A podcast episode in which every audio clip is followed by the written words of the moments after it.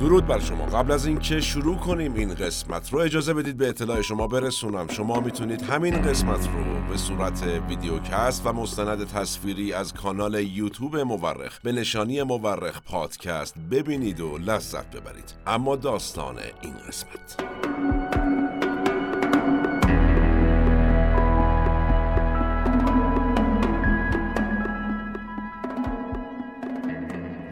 دشمنی قدیمی آلمان و فرانسه. وقت انتقام بزرگ فرا رسیده بود. چندین سال تحقیر یک ملت نمی‌تونست و نباید بدون تاوان باقی میموند.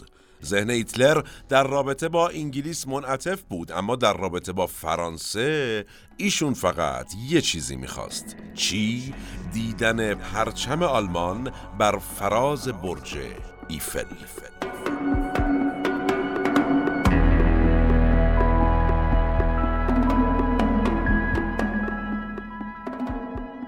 سلام من احمد آشمی هستم و این اپیزود 23 از پادکست مورخ از پرونده تاریخ بشر که اسفند ماه 1401 منتشر میشه. ما در این قسمت قسمت های قبل و چند قسمت آینده تاریخ بشر به سراغ قصه جنگ جهانی دوم رفتیم.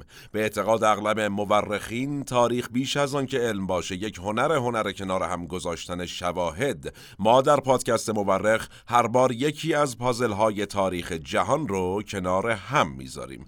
همینجا من بگم که تمام قسمت های پادکست مورخ از جمله جنگ های جهانی و به طور کلی پرونده تاریخ بشر رو می‌تونید به صورت تصویری و سریالی یعنی به عنوان ویدیوکست یا مستند تصویری از کانال یوتیوب پادکست مورخ به نشانی مورخ پادکست ببینید و بشنوید و لذت ببرید. منابع پادکست مورخ نوشته های آقای فیلیپ فرناندز آقای فورتادو و سایت های مرجع تاریخ جهانه که تیم تحقیق و پژوهش مورخ بررسیشون می‌کنه و خلاصه مطالب رو به گوش شما میرسونه. البته ما در این قسمت ها به شکل ویژه رفتیم سراغ کتاب نبرد من نوشته شخص آقای آدولف هیتلر و همینطور مستند چگونه می‌توان یک مستبد شد اثر آقای پیتر دینکلیج و منابع دیگه که در توضیحات می‌تونید ببینید. نظر فراموش نشه و نوش گوشاتون.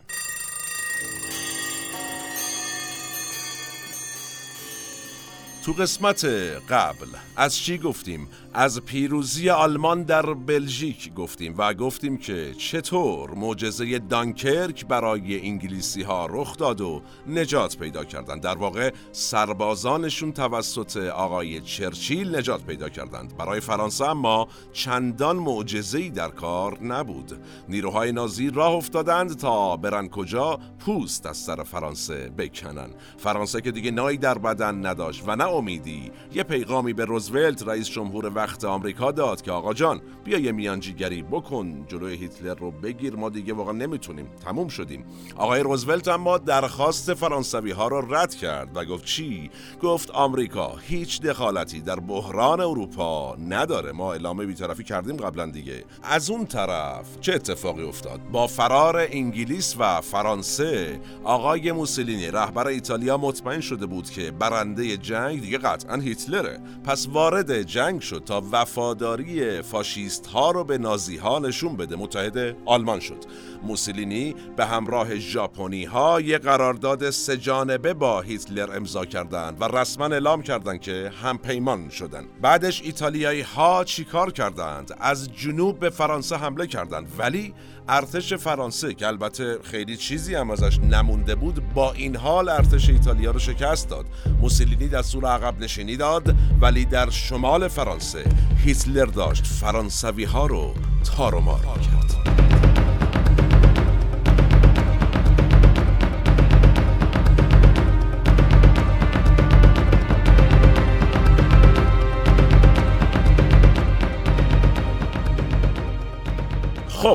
فرانسوی ها که مونده بودند حیرون و بدون چاره به پیشنهاد آقای چرچیل رفتند سراغ یکی از قهرمانان جنگیشون کی؟ کسی که در جنگ جهانی اول نذاشته بود آلمان ها وارد خاک فرانسه بشن و ازش خواستن که آقا جان بچد دوباره بیا جلو آلمان ها رو بگیر. کی بود این آقا؟ آقای مارشال فیلیپ پتن. کسی که قهرمان جنگ جهانی اول بود و نماد دلاوری و مقاومت و ملقب به شیر وردون,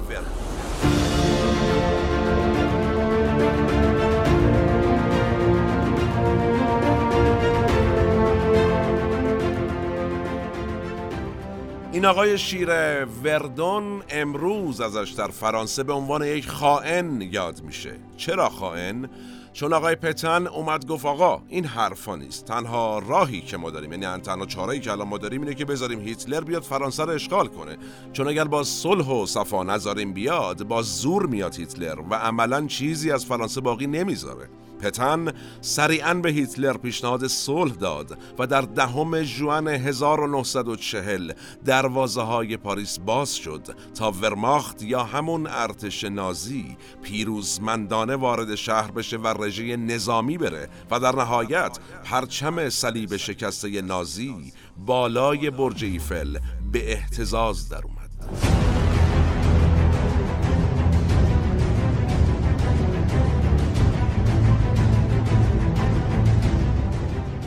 اگر یادتون باشه گفتیم که در قسمت های قبلی برلین محل عیش و نوش فرانسوی ها بود. یک جای ارزون و محل تجارت سکس یعنی سکس توش بیداد می‌کرد. حالا آقای هیتلر داستان رو عوض کرد. یادتون باشه من عرض کردم در قسمت های قبلی که اون قسمت رو یادتون باشه که ببینیم کجا هیتلر جبران می‌کنه. حالا داستان عوض شده بود و پاریس شده بود محل ایش و نوش و استفاده از تجارت سکس برای آلمان ها در ادامه باز هم هیتلر دست از تحقیر فرانسه و گرفتن انتقام بر نداشت. هیتلر پتن رو مجبور کرد چیکار کنه؟ قرارداد صلح رو در همون واگن قطاری امضا بکنه که فرانسوی ها در پایان جنگ جهانی اول آلمان ها رو به شکل تحقیرآمیز مجبور کرده بودن تو اون واگن قرارداد آتش پس رو امضا بکنن. دقیقا همون واگن آورد کینه ای تو قرارداد صلح فرانسه با آلمان نازی اومده بود که تعداد نفرات ارتش فرانسه باید به 100 هزار نفر کاهش پیدا بکنه. فرانسوی ها حق تجهیزات مدرن نظامی مثل تانک و موشک رو نداشتن و باید تمام هزینه های ارتش آلمان برای اشغال فرانسه رو خود فرانسوی ها از جیب پرداخت می‌کردند. اینها دقیقا عین مفاد قرارداد ورسای علیه آلمان بود. آقای هیتلر حسابی انتقام گرفته.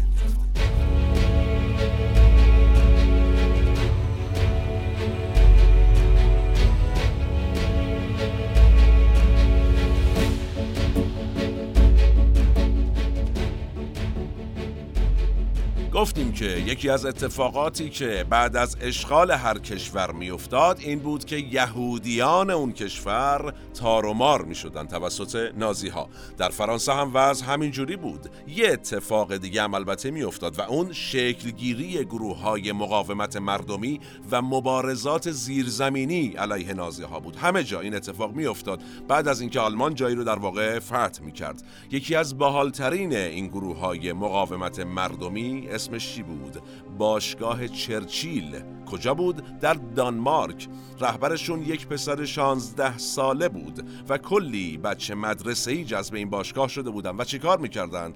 اقدامات خرابکارانه علیه نازی ها ماشینا رو پنچر می‌کردن میخ سر راشون میریختن حتی میترکوندن با چوب و مثلا میله و اینا میریختن تو سر ماشینا. به طور کلی حالا چیز می سرشون مینداختن قطعات هواپیما و اسلحه ها و نقشه هاشون رو میدزدیدن. و خلاصه به یکی از نمادهای مقاومت مردم دانمارک تبدیل شده بودند. این گروه 25 عملیات خرابکارانه انجام داده بودند که دستگیر میشن و به یک تا پنج سال حبس محکوم میشن. یه سریشون ولی می‌تونن از زندان در برن و باز دست به خرابکاری بزنن.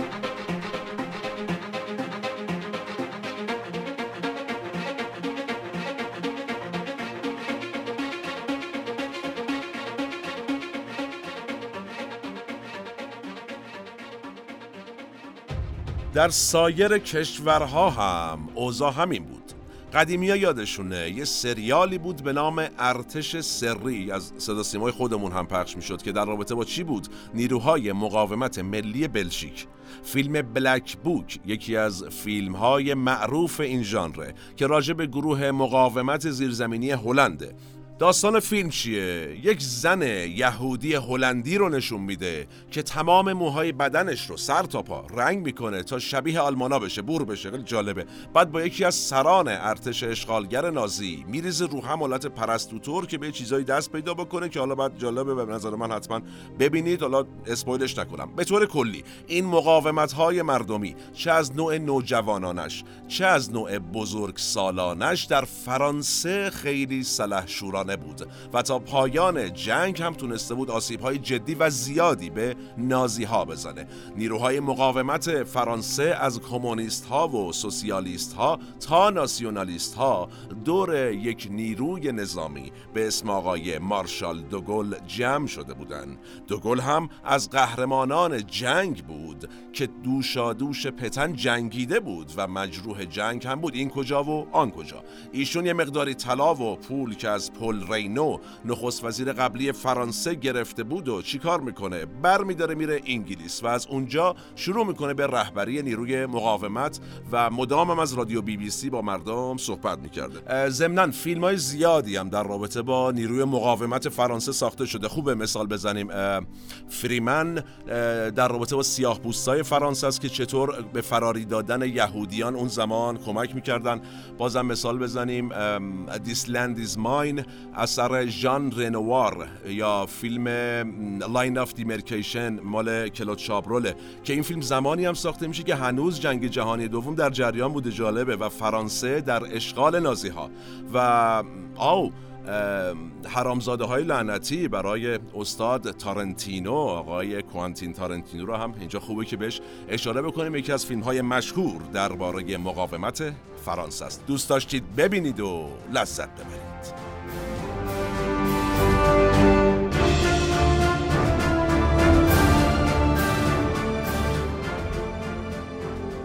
خب برگردیم به خط اصلی داستان. جنگ جهانی دوم. جایی که گفتیم نازی ها فرانسه رو اشغال کرده بودن. هیتلر یه دولت دست نشونده رو در این کشور روی کار آورد. دولتی به نام دولت ویشی. پای تختش در شهر ویشی بود و مارشال پتن هم رئیس دولتش بود طبیعتا. چرچیل اما در پاسخ چیکار کرد؟ یک ارتش دریایی به سمت بنادر فرانسه فرستاد تا چیکار کنه؟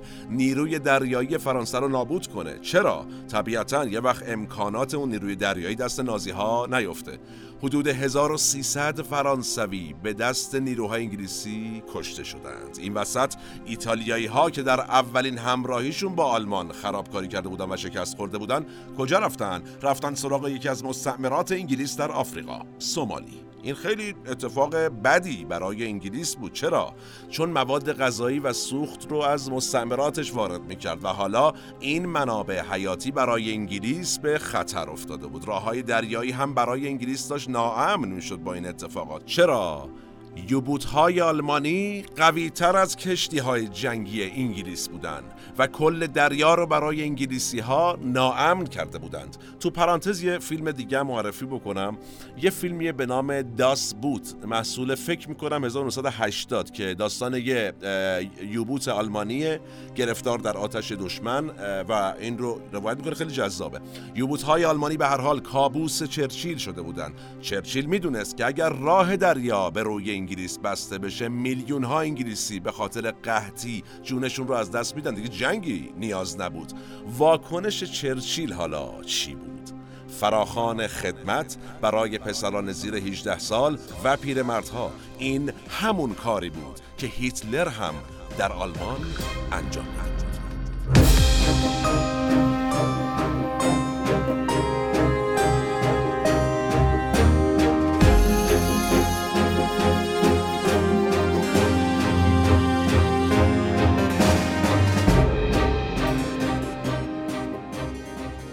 خب نکته مهم.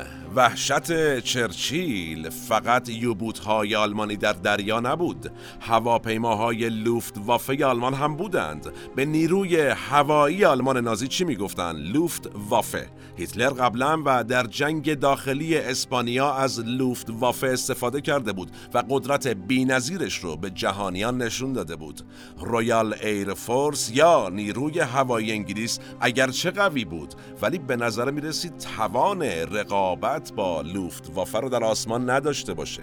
عملیات حمله دریایی به انگلیس از قبل طراحی شده بود. اسمش هم گذاشته بودند عملیات شیر دریایی. ولی این حمله نیاز به یک سری مقدماتی داشت. اونجا علکی نبود. هیتلر قصد داشت با بمبارون زیرساخت های انگلیس توسط لوفت وافه مسیر رو برای حمله دریایی به این کشور آماده بکنه. پس در 13 آگست 1940 به شکل رسمی جنگ بریتانیا آغاز شد.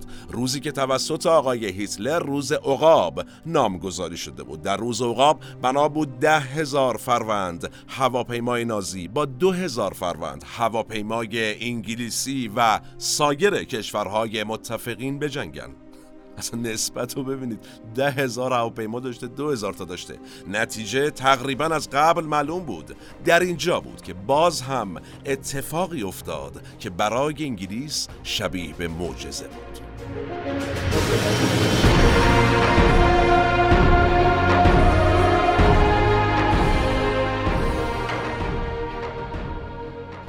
قبل از رسیدن 13 آگست یعنی روز عقاب ها رادیو بی بی سی گزارشی به دولت انگلیس ارسال می‌کنه. میگه آقا جان شما هر وقت این هواپیمای جنگیتون بلند میشن ردشن به جنگل ما گرفتار شدیم.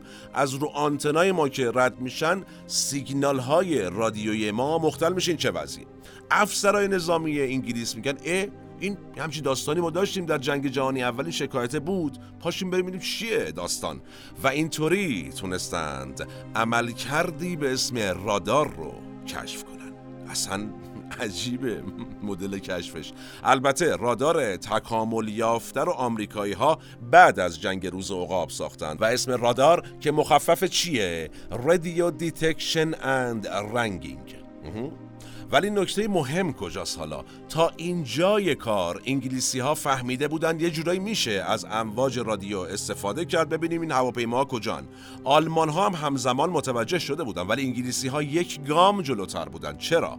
با ابداع مگنترون که دستگاهی بود که وقتی امواج رادیویی مختل می‌شد سوت می‌کشید دست بالا رو تو این تکنولوژی فعلا انگلیسی ها داشتند. اونها تونسته بودن با استفاده از این اختراع آلمان ها رو در روز اوقاب شکست بدن. با این حال ولی در 24 آگست نیروی هوایی شکست خورده آلمان چیکار کرد؟ با علم بر اینکه انگلیسی ها رادار دارن یک استراتژی جدید چید و یک حمله گسترده به پایگاه های هوایی انگلیس کرد و آسیب بزرگی به Royal Air Force و در واقع نیروی هوایی بریتانیا زد.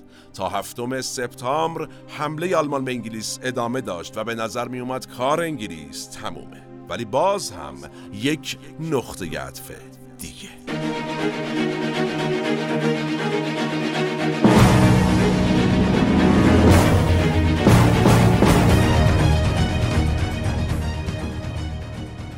هیتلر باز هم دستور توقف صادر کرد. خیلی ها اعتقاد داشتند که اگر این جنگ هفت روزه رو ادامه می‌داد آلمان می‌تونست اینجا پیروز جنگ جهانی بشه. انگلیس تقریبا شکست خورده بود از آلمان یه جورایی ولی آلمان روشش رو تغییر داد. اینجا دیگه البته دلیل توقف جنگ فرصت دادن به انگلیس برای پیوستن به آلمان نبود. آقای هیتلر یهو یه تصمیم دیگه ای گرفت برای تسلیم کردن انگلیس که البته ایشون واقعا اشتباه کرد. انگلیسی ها خیلی روی نیروی هواییشون مانور تبلیغاتی داده بودند و هیتلر واقعا فکر می‌کرد شکست کامل این نیروی هوایی ممکن نیست و برای همین همین که یه ضربه محکمی زد به نیروی هوایی انگلیس دیگه راضی شده بود. فکر می‌کرد بیشتر نمیشه. در عمل اما تقریبا Royal Air Force شکست خورده بود. دیگه چیزی ازش نمونده بود. ولی آقای هیتلر اشتباه کرد و فکر می‌کرد هنوز چیزی ازش مونده. سیاست انگلیسی. پس هیتلر سیاستش رو تغییر داد و این بار به توپخونه و نیروهای هوایی ارتش نازی دستور داد تا لندن رو بمبارون کنند. اون می‌خواست تمام شهرهای انگلیس رو با خاک یکسان بکنه. ضد هوایی های انگلیس در برابر آلمان ناتوان بودند. اونها هرچی بمب داشتن انداختن رو سر انگلستان و مردم بخت برگشته انگلستان. هیتلر فکر می‌کرد برای اینکه چرچیل تسلیم بشه و بیاد با آلمان بالاخره پیمانی ببنده و کمک کنه که آلمان بره شوروی رو شکست بده لازمه که مردم انگلیس رو تحت فشار بذاره. خیلی از شهرهای انگلیس واقعا با خاک یکسان شدند. و مردم انگلیس جهنم رو به چشم خودشون دیدند. اما چرچیل قصد تسلیم شدن نداشت. خود مردم انگلیس هم اعتقاد داشتند که باید مقاومت کرد. پس هیتلر عملیات شیر دریایی یعنی عملیات تسخیر انگلیس رو متوقف کرد و بمبارون شهرهای انگلیس کماکان ادامه داشت.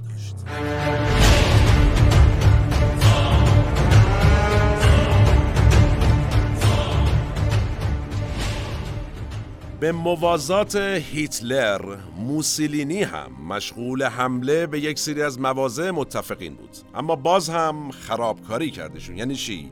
اول میره سراغ مصر و اونجا از انگلیسی ها شکست می‌خوره. بعد میره سراغ یونان و اونجا هم از پارتیزان های یونانی و همینطور از انگلیسی ها شکست می‌خوره. کلا تو کار شکست بوده این دوستمون. فیلم ماندولین کاپیتان کورلی با بازی نیکولاس کیج و کریستیان بیل و پنلوپ کروز و حالا یه سری بازیگرای دیگه در رابطه با همین نبردی که الان دربارش صحبت کردیم. هیتلر که می‌بینه موسولینی داره همینجوری پشت هم گند بالا میاره و عملا داره تحقیر میشه میره کمکش میگه آقا جون قربونت برم. نکن آقا. تو نخواستی مثلا. بیا با هم بریم. الان چیکار کنیم؟ سراغ عملیات نظامی دیگه با هم دیگه بریم. پس در ششم آوریل 1941 نازی ها و به همراه ایتالیایی ها وارد منطقه بالکان میشن و به یوگسلاوی که تازه توش کودتای اتفاق افتاده بود حمله می‌کنند. تسخیر بلگراد 11 روز بیشتر طول نمی‌کشه. آقای هیتلر که حالا اعتماد زیادی به لوفت وافه پیدا کرده بود با هواپیماهاش بلگراد مرکز یوگسلاوی رو جوری بمبارون می‌کنه که این شهر عملا با خاک یکسان میشه. یوگسلاوی تجزیه میشه اون زمان و یک کشور مستقل فاشیستی به اسم کرواسی از دلش بیرون میاد و بقیه بخشاش مثل بوسنی هرزگوین و سربستان میره دست باقی کشورها.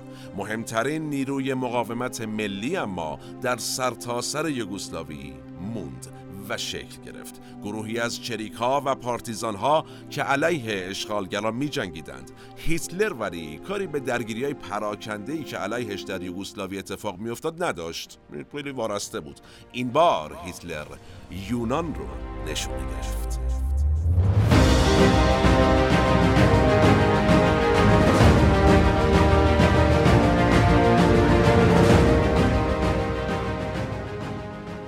قبل از اینکه آلمان یونان رو اشغال کنه چرچیل شروع کرد به تبلیغات گسترده علیه قدرت گرفتن نازی ها حالا توان آقای چرچیل. مخاطب پروپاگاندای چرچیل کی بود؟ فقط آقای روزولت بود. رئیس جمهور آمریکا. شاید غیر مستقیم می‌گفت ولی با ایشون کار داشت. روزولت کم کم متوجه شده بود که پایان دموکراسی و قدرت گرفتن آلمان نازی و حکومت فاشیستی می‌تونه آمریکا رو هم دیگه تهدید کنه. پس چیکار کرد؟ شروع کرد به ارسال تجهیزات و غذا به انگلستان. هیتلر اما قصد داشت انگلیسی ها رو در سرتاسر سر دنیا تار و مار کنه. پس یکی از زبده ترین فرماندهانش یعنی اروین رومل رو به سمت شمال آفریقا فرستاد.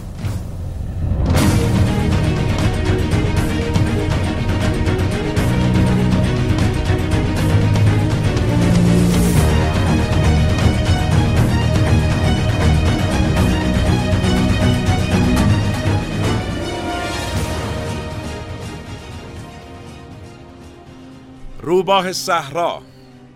رومل و ارتشش تونستن بریتانیایی ها رو از لیبی بیرون کنند بعد یه بخشایی از مصر رو هم تسخیر کردن. انقدر قدرتمند عمل کرد این آقای رومل که اون لقب روباه صحرا رو بهش دادند. هیتلر آقای رومل رو خیلی دوست داشت. مثلا جونجونی بودن با هم. خیلی جالبه. چرچیل هم رومل رو خیلی دوست داشته با اینکه با هم دشمن بودن. چرا حالا؟ می‌گفت این آدم هم خیلی کار درسته تو امور نظامی هم آدم دل رحمیه یعنی با اسرا خیلی بهتر از هر فرمانده نظامی دیگه که من دیدم برخورد می‌کنه. جالبه بدونیم آقای اروین رومل یک کتاب نوشته اون زمان به اسم حملات پیاده نظام که توش استراتژی های جنگیش رو توضیح میده. نکته جالب و مهم.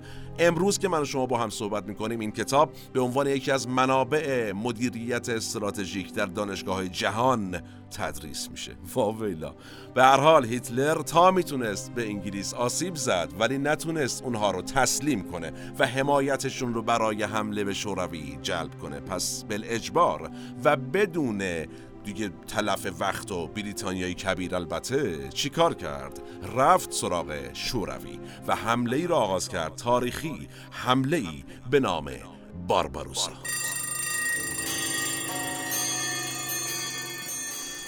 کمونیسم یا نازیسم؟ هیتلر می‌خواست این تکلیف نهایی رو بکنه و یکی از این دو اندیشه رو از بین ببره. اون می‌خواست آخر و زمان رو در شوروی به جهان نشون بده. ما تا این قسمت از شروع جنگ جهانی دوم گفتیم از علتهاش و شروعش و بعد اتفاقات خونبارش. اما زمان به فرجام رسید. کلام نه این شطرنج همچنان ادامه داره. خون میریزه و جان می‌گیره.